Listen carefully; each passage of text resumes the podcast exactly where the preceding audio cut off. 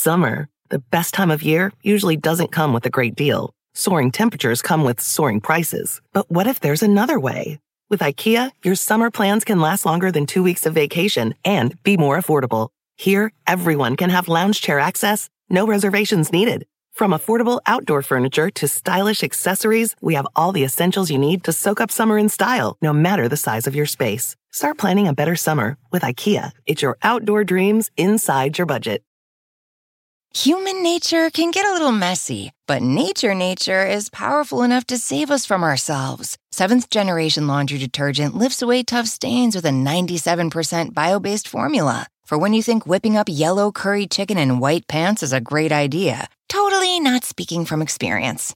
Let nature do its thing so you can feel confident doing yours. That's the power of seventh generation. Find seventh generation laundry detergent in fresh lavender and other scents at seventhgeneration.com.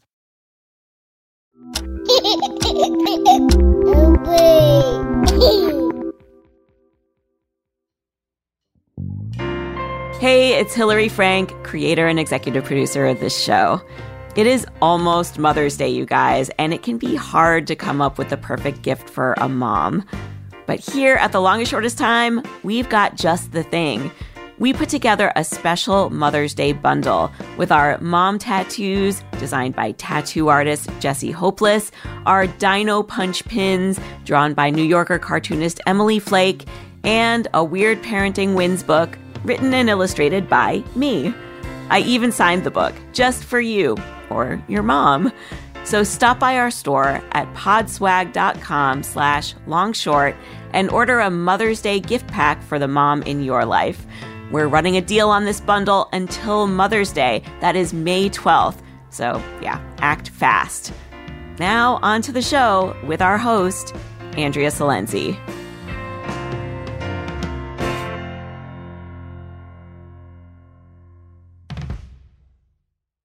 Quick note before our show. We're going to be talking about the circumstances that led to ending a wanted pregnancy. Our guest had an abortion at 29 weeks.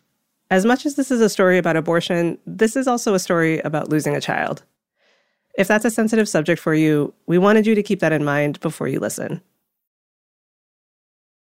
This past weekend, at a rally in Green Bay, Wisconsin, President Donald Trump talked about a procedure he refers to as extreme late term abortion a graphic and wholly inaccurate made up procedure. The baby is born. The mother meets with the doctor. They take care of the baby. They wrap the baby beautifully. And then the doctor and the mother determine whether or not they will execute the baby. I don't think so. This is a false claim. We don't execute healthy newborns in America. So, as I brace myself to hear this false narrative about abortion over and over until November 2020, I've also been wondering about what really happens. I know some things about late term abortions, like they are incredibly rare and usually sought due to medical complications. But the perspective that always seems to get left out when we talk about late term abortion in the news and in politics is the mothers. Sure. Hi, I'm uh, I'm Margot, and I teach at the University of Michigan. Um, I'm am I 38? Margot's spacing on her age right now. She has two really young kids. What year is it? But here's how she describes her family. I have two living kids, one dead one. Because five years ago, Margot had a late term abortion. Most people, if when they hear about what kinds of situations lead people to have abortions at this point in pregnancy, they don't want to pass a law about it. They just want to give you a hug. Because how awful, how sad. This is the longest, shortest time. I'm Andrea Silenzi. Late term abortions make up less than 1% of all abortions. There are laws in 44 states limiting when and how they happen. In most, the cutoff is 20 weeks or 24 weeks, viability. Today on the show, Margot Finn tells us about getting hers at 29 weeks. Even though we're discussing abortion, as a vocabulary choice, we're going to be imitating how Margot talks about this.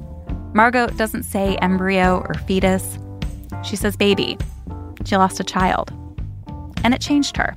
It recalibrated her scales of joy and sadness, how she thinks about life and death.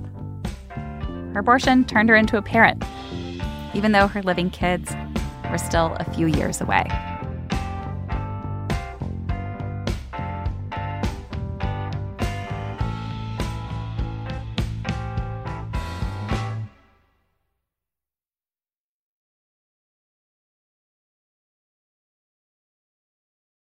When Margot and her husband decided they wanted to be parents, plan A was adoption.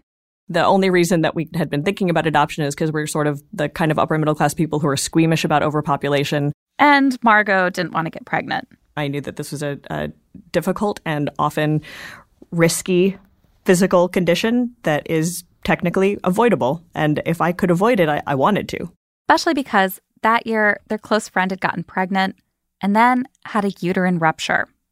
The friend lost her baby, lost her uterus, nearly died. But since Margot still had a uterus, and her hypothetical letter to an adoption agency mostly mentioned dreading morning sickness under reasons to adopt, Margot worried her way into Plan B get pregnant. And once that seemed like it would solidly be her path, she was too freaked out to even say it out loud. She just kind of closed her eyes, stopped taking birth control. I was terrified, right? I like I wanted kids, but I didn't want to be pregnant. And a friend of ours had just nearly died, and her baby had died. And like and so this is the context in which we decide I decide independently that I'm going to pull the goalie. When she finally told her husband, he was down. They started their worrying together. Yeah, yeah, uh, we're not getting any younger, and it turns out terrible things happen. So let's find out what terrible thing is going to happen to us. And you already you know what terrible thing happened to us, but I will tell you. Once Margot got pregnant, she started diving into the statistics of those terrible things. I found a lot of them are really rare, like a uterine rupture, 1 in 12,000 chance. So Margot focused her worry on the more likely thing miscarriage. You know, you go to the grocery store and you walk around thinking, are you? Are you one of the, you know, have you had one of the one in four or one in five pregnancies that end? At nine weeks, when the miscarriage risk had dropped into single, not double digits, Margot let some of her worry be replaced by excitement. Started a pregnancy journal. In her journal, the letters all started Dear Future Kid. In one, Margot told Future Kid about the wildflowers she saw on a bike ride that day, how excited she was to tell Future Kid all the different flower names, and to show Future Kid how to make snapdragons open like mouths. Then, at 18 weeks, with nine letters in the journal, Margot went in for her first anatomy scan. So the scan was apparently pretty normal, but a doctor came in at the end and he said that that the ventricles in my baby's brain were measuring on the upper end of normal. In your brain, there are these little spaces where spinal fluid flows. And the left ventricle of her baby's brain was measuring too large. That's sometimes a sign of problems that can develop late in a pregnancy. But again, not abnormal, just upper end it was still within normal. So technically, they didn't have to ask us to come back. They could have just said, like, oh, well, okay, this maybe looks a little funky to us, but probably it's nothing. But he said he had looked at it long enough and felt like, okay, look, if I'm looking at this long enough, I should, you know, we'll just have them come back in, in four weeks. We'll be able to see a lot more. Probably it's nothing. What kind of a worrier are you? It's hard for me to replicate now because I'm a different person now and I worry differently. Back in 2014, she was the kind of warrior who needed the stats. So there's a 95% chance this is nothing. And I said, okay. And in the 5% chance that it's something, what does that something look like? So I'm not the kind of worrier who says 95% chance of it's nothing, fine. You know, okay, good. I'm not going to think about it. I wanted to know what the 5% chance was. And he said, well, you know, in that case, you know, maybe, maybe the kid will need a little extra help in school, something like that. And I, and then I thought, okay, that's fine. I can handle that. Margot got back to writing letters. The letters in her pregnancy journal were no longer to future kid, but now to future daughter. Margot and her husband made up a secret name for her that only they know. Margot started memorizing lyrics to songs that she thought might make pretty lullabies. By 22 weeks, she'd written 13 letters for future daughter, and she headed into her next ultrasound alone. I thought that this was going to be a quick in and out, they were going to say, oh, yeah, you're in the 95%. It's nothing.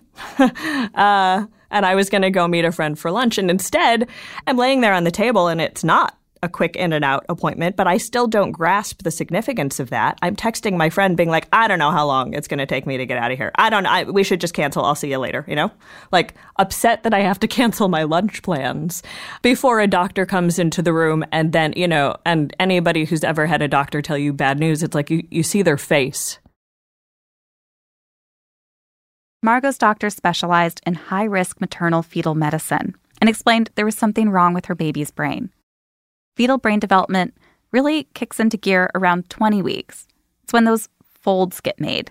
So at 22 weeks, there wasn't enough brain developed to be sure it was developing abnormally. And since Margot worries in a way that seeks information, she started taking it all in. Terms like ventriculomegaly, big ventricles, and learning about parts of the brain like the cavum septum pellucidum, and the things that concerned her doctors in the ultrasound. They saw a bright line. They didn't know what that meant. Margot was heading down the path of learning as much as she could about what was going on percentages, likely outcomes. But there was this other path she hadn't considered yet. What if this can't be solved? What if her baby's terminally ill? The doctors started to explain abortion laws in Michigan, where she lives. And it really wasn't anything except the idea that some people would have an abortion in light of this information. Like that helped me understand what was going on in a way that, that nothing else they were saying could. In Michigan, there's a 24 hour waiting period before you can have an abortion. So Margot signed the necessary papers that day, just in case any of the new tests they were starting came back with a clear and lethal prognosis. The doctors asked if they could do an amniocentesis. It's when they take a sample of amniotic fluid using a hollowed needle inserted into the uterus. But they could only do it if Margot wasn't doing anything strenuous that day. And life being life, at the time, she had a friend dying of cancer. She'd promised to walk her dog. And I was like, it's a pit bull. And they were like, ah, I don't think. And I was like, no, it's, it's an old, old pit bull. She's slow. It's fine. right. They did the amnio. They met with a genetic counselor. They scheduled an MRI. And then I went and walked my friend's dog. like that's that's how that day went. And then like cried my eyes out for as many hours as were available. Oh, and that was yeah, that's right. That was Halloween. It was Halloween. because my husband went home that night and handed out candy with tears streaming down his face at all of the darling children in costumes coming to our house. And also, you know, for context, my husband is a very tall man with long hair and a big beard, and he's kind of imposing. He's deeply kind, but he's not nice. So, um, to see this bear of a man like sobbing while he, while he hands out Halloween candy, it's, it's still like it, it, it's one of these moments in the midst of great pain. It was really funny. It is still really funny.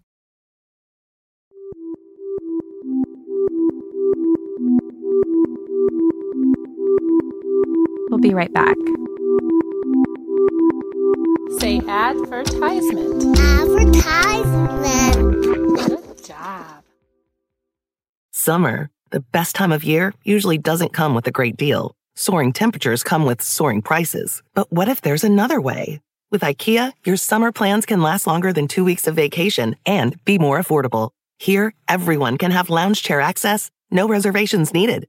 From affordable outdoor furniture to stylish accessories, we have all the essentials you need to soak up summer in style, no matter the size of your space. Start planning a better summer with IKEA. It's your outdoor dreams inside your budget.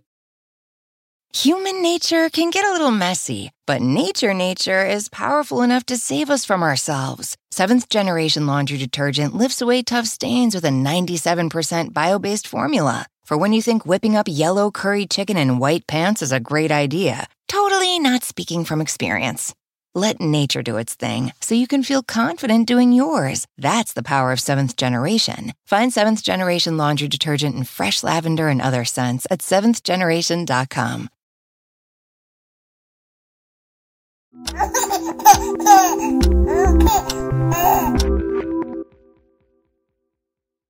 And we're back.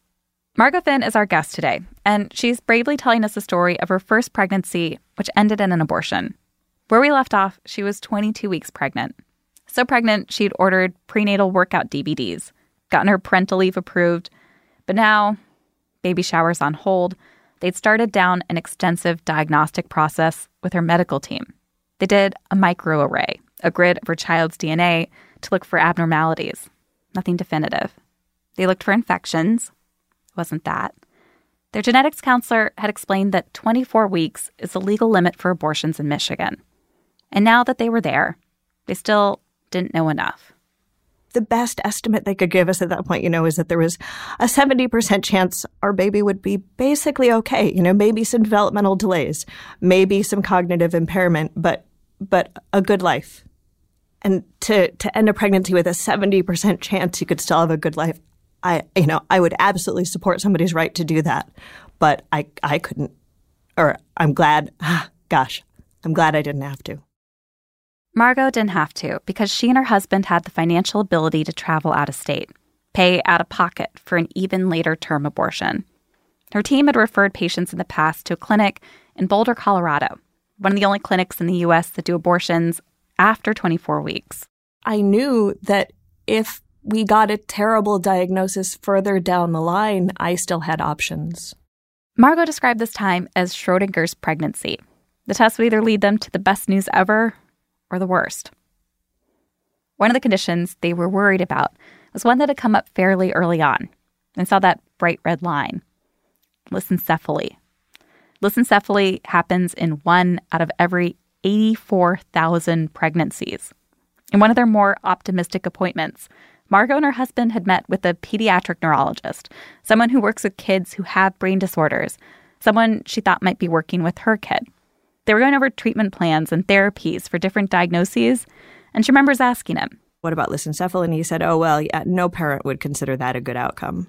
At the time, Margot was losing her friend with the old pit bull to cancer, and she was reading the book Being Mortal by Atul Gawande. And there's this scene in the book that really stuck with her. It's a daughter talking to her father about the end of his life. And she asks him, What's so important that if you couldn't do that thing, you wouldn't want to live? How will I know when to discontinue your care? He was like a really literate, well read guy, and she expected things like, well, if I can't do the crossword, or if I can't read, or if I can't, you know, and instead it was like, if I can't enjoy chocolate ice cream. And she was like, oh, that's a different bar. But okay, if that's what we're talking about, then that's what we're talking about. You know, if like the ability to enjoy chocolate ice cream is enough of a capacity to continue in, you know, in spite of some kinds of barriers, okay, that's good to know. Margot started to realize that her line was different. Chocolate ice cream wouldn't be enough for her. If I couldn't communicate with people in some way, I don't think I would want to continue living. If I couldn't know that I'm loved, if I couldn't express that I love people, you know, these like these are pretty basic for me. By 28 weeks, Margot had written her daughter six more letters in her pregnancy journal. That week, using a fetal MRI, they diagnosed her daughter with lissencephaly, a seizure disorder often poorly managed by medication. So you're kind of always chasing some way to, to make these seizures stop. The painful seizures would arrest or even reverse her daughter's cognitive development.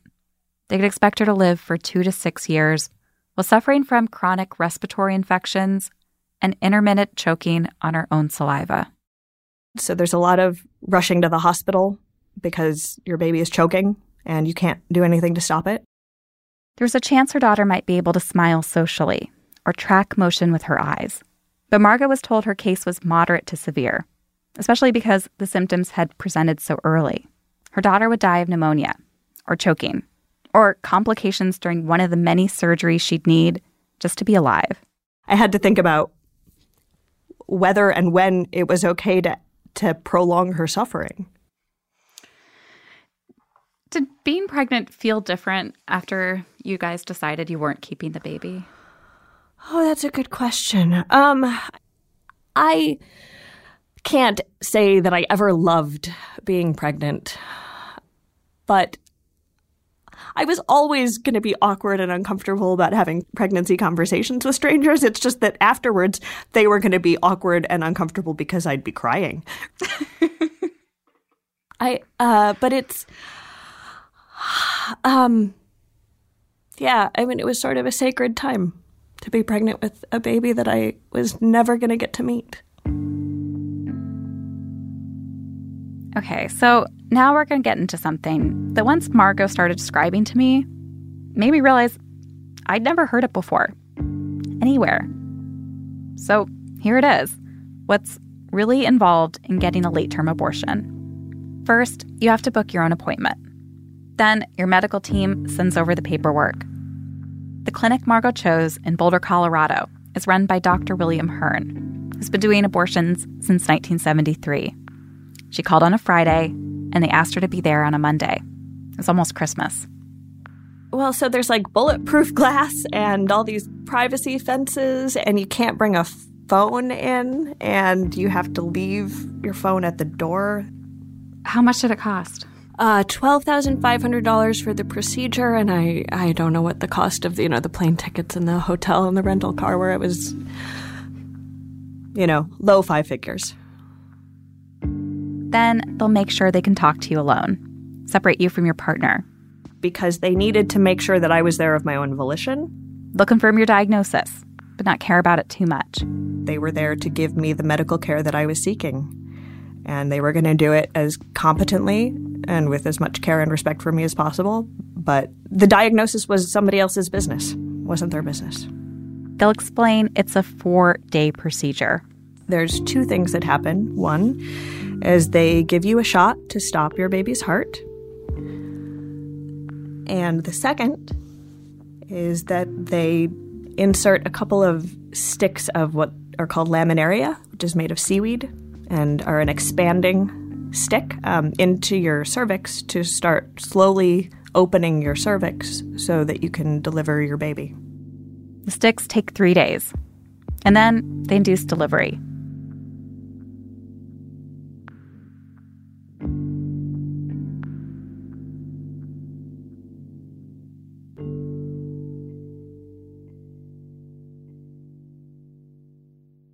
Margot's doctors explained that the risk of complication during a procedure like this was 1 in 10,000. Margot was having a hard time putting that number into scale. Remember, lissencephaly? That was a 1 in 84,000 risk. I know that 1 in 10,000 is not something to be worried about. Like, I, I know that that's not something that is productive to be afraid is uh, of happening. And yeah, how can I, how can I not, right? I had just been the one. I didn't who who was going to tell me I wasn't going to be the one again? Then you go back to the building entrance where they've been keeping your phone to answer a call from your credit card company authorizing a large sudden payment. Oh, and they had to do a blood test or something and in some part of it like they asked if I drank and I said no, right? Like like aghast. the logic of it still it's like you don't, I don't know uh, people call this magical thinking right? Like of course I don't drink. What would that do to my ba- my my baby that I'm at an abortion clinic to end this pregnancy? And it's like how dare you ask if I would have a drink? Oh she gently said something like you know it's okay if you if you want to order a glass of wine this week with dinner. You're you're allowed. And then that night she did. It felt like this like tiny little act of rebellion and humor in the midst of such bleakness. And uh, we talked, joked about it and how funny it was that, and, and like, you know, watching the guy bring the drink and thinking, like, is he having a moral dilemma? Like, does he, like, you know, or like, maybe he's thinking, maybe it's a tumor, maybe it's not a baby, you know, like. And, and so then it was like, do am I allowed to have another? Am I allowed to have another in public? And then the next day, on December 16th, they gave her the shot that would stop her baby's heart. It works gradually. It's not it's not an instant thing. So Dr. Hern told me I might continue to feel some kicks and movement, that that was normal. Then they placed these tiny seaweed sticks, each one about the size of a match, inside her cervix and that's for many people and it, and it was for me too the most painful part to have these very rough sticks inserted into your cervix. There was a numbing shot but it's just it's abrasive in a very very sensitive place. That day december 16th became the most significant day to margot more so than halloween or the day they got the diagnosis. I was sitting in the hotel bed trying to grade some papers because I teach at a university and that's what I do. And it was finals, and I was trying to get my grades in. And I just felt was indistinguishable from from her kicks. But it was right at the injection site. It was just one of those split second things where, you know, it was, it was late at night. And so I, I felt this thing and I just, um, it was, you know, for a minute, I thought maybe she, maybe the shot didn't work. And I mean, I just wanted that to be true with an animal intensity. I, I, that my, my, I just, of course, I mean, come on. Of course, I wanted her to be alive. And I knew in the same moment that she almost certainly wasn't, that, you know, it was probably just a, a cramp or a nerve twitch or, or gas, who even knows? Um, and that even if she were still alive, we would just I would just have to go back to that clinic the next day and instead of just getting new laminaria, they would give me another shot. On the last day of the procedure, when her cervix was ready, Margot was given Pitocin to induce labor. At four centimeters, the doctors gave her the painkiller Demerol, a narcotic that you wouldn't usually give a laboring mother because it could impact a baby's breathing. And they told me it would feel like I'd had about two shots of whiskey. That's exactly what it felt like. It felt like I'd had two shots of whiskey, but but quickly. Childbirth hurt, but not enough. I wanted it to hurt more. Um, I wanted a kind of physical pain that felt like it would match the intensity of the emotional pain that I was feeling, and I didn't get that. Margot was told not to push, to let her body do the work. There was some pain as her head crowned, um, and then I could kind of feel her her shoulders. There was another kind of you know some pain as as I I could feel my body stretching a little bit to let her shoulders pass through me, and then the rest of her body slid out pretty easily because the head and the shoulders are really the the biggest parts to get through, and um, and it's a silent room, of course. Um, unlike every other depiction of birth that you'll see Margot decided not to see or hold her baby, a decision she'd think about differently after having her two living children. Stay with us. Can you say advertisements? Advertisements.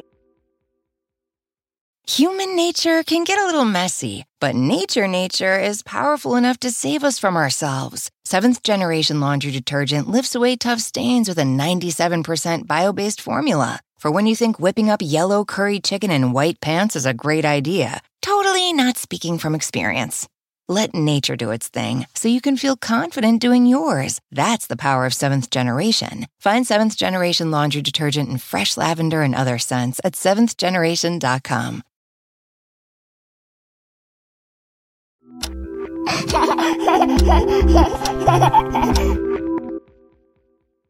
One of those nights in the hotel in Boulder, Margot was feeling overwhelmed, didn't know where to turn.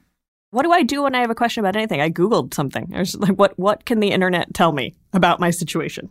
She Googled, what kind of person has an abortion at 29 weeks? Which led her to an online support group for families who have decided to end a wanted pregnancy. She's now an admin for that group. But in those early days, she'd post questions like My milk came in, uh, how, like, this hurts. Is there anything that makes it stop hurting? And another member, usually someone who's been there too, would post something like, Try putting cabbage leaves in your bra. And even when that didn't help, it still felt good to have this thing to do. So, good job. You tried putting cabbage leaves in your bra. Awesome. In the coming years, she'd asked the group a lot of questions. She told them about the night when she and her husband, noticing the absence of a kid, tried going to a dive bar to see a local band. I think there was a bit of us that was like, well, we don't have any kids, so we can still go out and drink. Let's do that. But it sucked. She didn't know why. A commenter posted, Maybe there are other things you can do right now to take care of yourself. Another member posted, Maybe you've changed. It's like, God, that seems super obvious, but thanks. Yes, I did need to be told that. I did need to be told that maybe my interests have changed with time. And I don't still have to be 21 just because my adulthood plan didn't work out the way I thought it was going to, you know?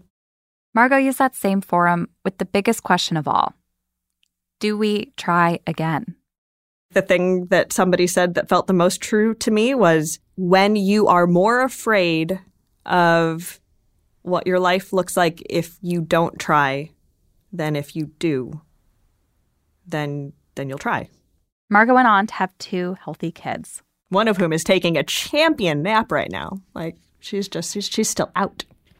In the studio snoozing is her baby daughter, who's six going on seven months. And at home is her three year old son. Every December 16th, Margot honors her first daughter's memory with these little rituals. She writes to Dr. Hern's clinic. She posts to the support group. And someday, she plans on involving her living kids. And maybe that'll take the form of baking a cake for her. And maybe that'll take the form of writing letters to her. And it'll probably, and I'll, I'll have to explain that I had a baby before they were born and she was so sick in her brain that we had to let her go.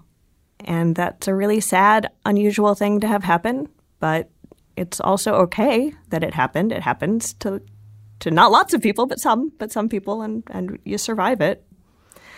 And she, you know, she she changed who I am. I'm a different parent to them because of it. To understand one of those big ways she's changed, we have to go back to some of the choices she made in Boulder. On that first day, the clinic came to her with all these choices, like whether or not she wanted to receive her daughter's ashes, and if so, pink urn, blue urn, or silver urn. They handed her a whole catalog. Can you imagine being the person who's in charge of the graphic design of that catalog? Like, this is your job today. You are going to design the presentation of urns for baby's ashes. Margot handed it back. We chose not to do any of it. No footprints, no pictures, no blanket, no hat, no urn, no ashes. None. She thought it might be easier this way. Easier on her, easier on her husband. That's also why Margot decided not to hold or see her daughter after birth. I knew if I did it that it would be incredibly emotional and probably probably powerful in ways that were beautiful.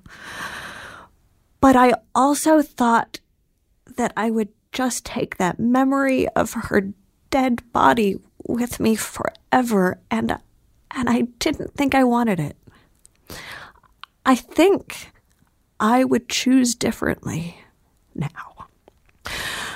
But I think I thought I was saving myself some pain. And like in the fullness of time, that seems so naive and sweet. What a sweet thing for my past self to think I could do for myself is save me some bit of trauma. But it would have been hard. It would have been hard and beautiful and sad.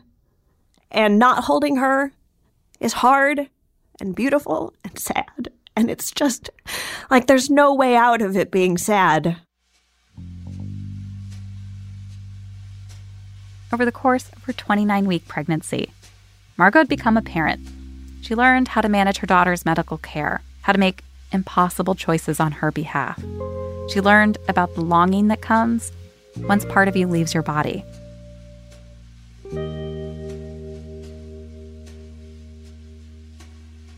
Margot Finn runs an online support group called Ending a Wanted Pregnancy.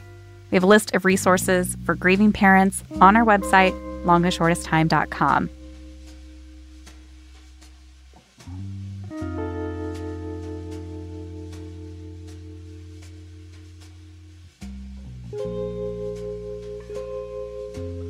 This episode was produced by me, Andrea Silenzi, with Jackie Sajico. Our editor for this episode is Abigail Keel. Abigail is the behind the scenes producer magician at one of our favorite shows, probably one of yours, Unladylike. Unladylike just wrapped up a season of fun, informative episodes about everything from why it's okay to curse to the feminist power of DIY magazines. Go find it. Our show's creator and executive producer is Hillary Frank. Hillary's new book, Weird Parenting Wins, is out now. Our engineer is Brendan Burns, and our technical director is John DeLore. Our music is performed by hotmoms.gov. We get editorial support from Peter Clowney, Antonia Akatunde, Anne Marie Baldonado, Rekha Murthy, and Julia Wang. Next time on The Longest Shortest Time, we're going to hear an essay that, in the wake of Me Too, went instantly viral. You can probably tell why just by the title. So I'm going to read my essay, What My Mother and I Don't Talk About. You won't want to miss this episode. And don't forget about Mother's Day. It's coming up on Sunday, May 12th. We have gifts for mommy love at podswag.com slash LST. Be sure to subscribe to The Longest Shortest Time on Stitcher or wherever you're listening right now. And if you are moved by this episode, there are some organizations out there that help remove financial and logistical barriers to abortions for women. We have links to the National Network of Abortion Funds and the National Abortion Federation hotline on our website, longestshortesttime.com.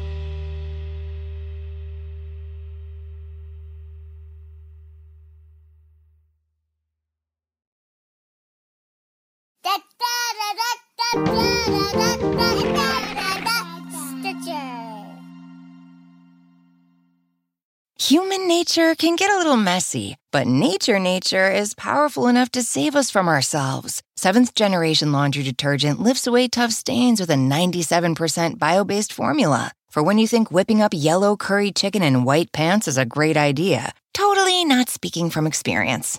Let nature do its thing so you can feel confident doing yours. That's the power of seventh generation. Find seventh generation laundry detergent in fresh lavender and other scents at seventhgeneration.com.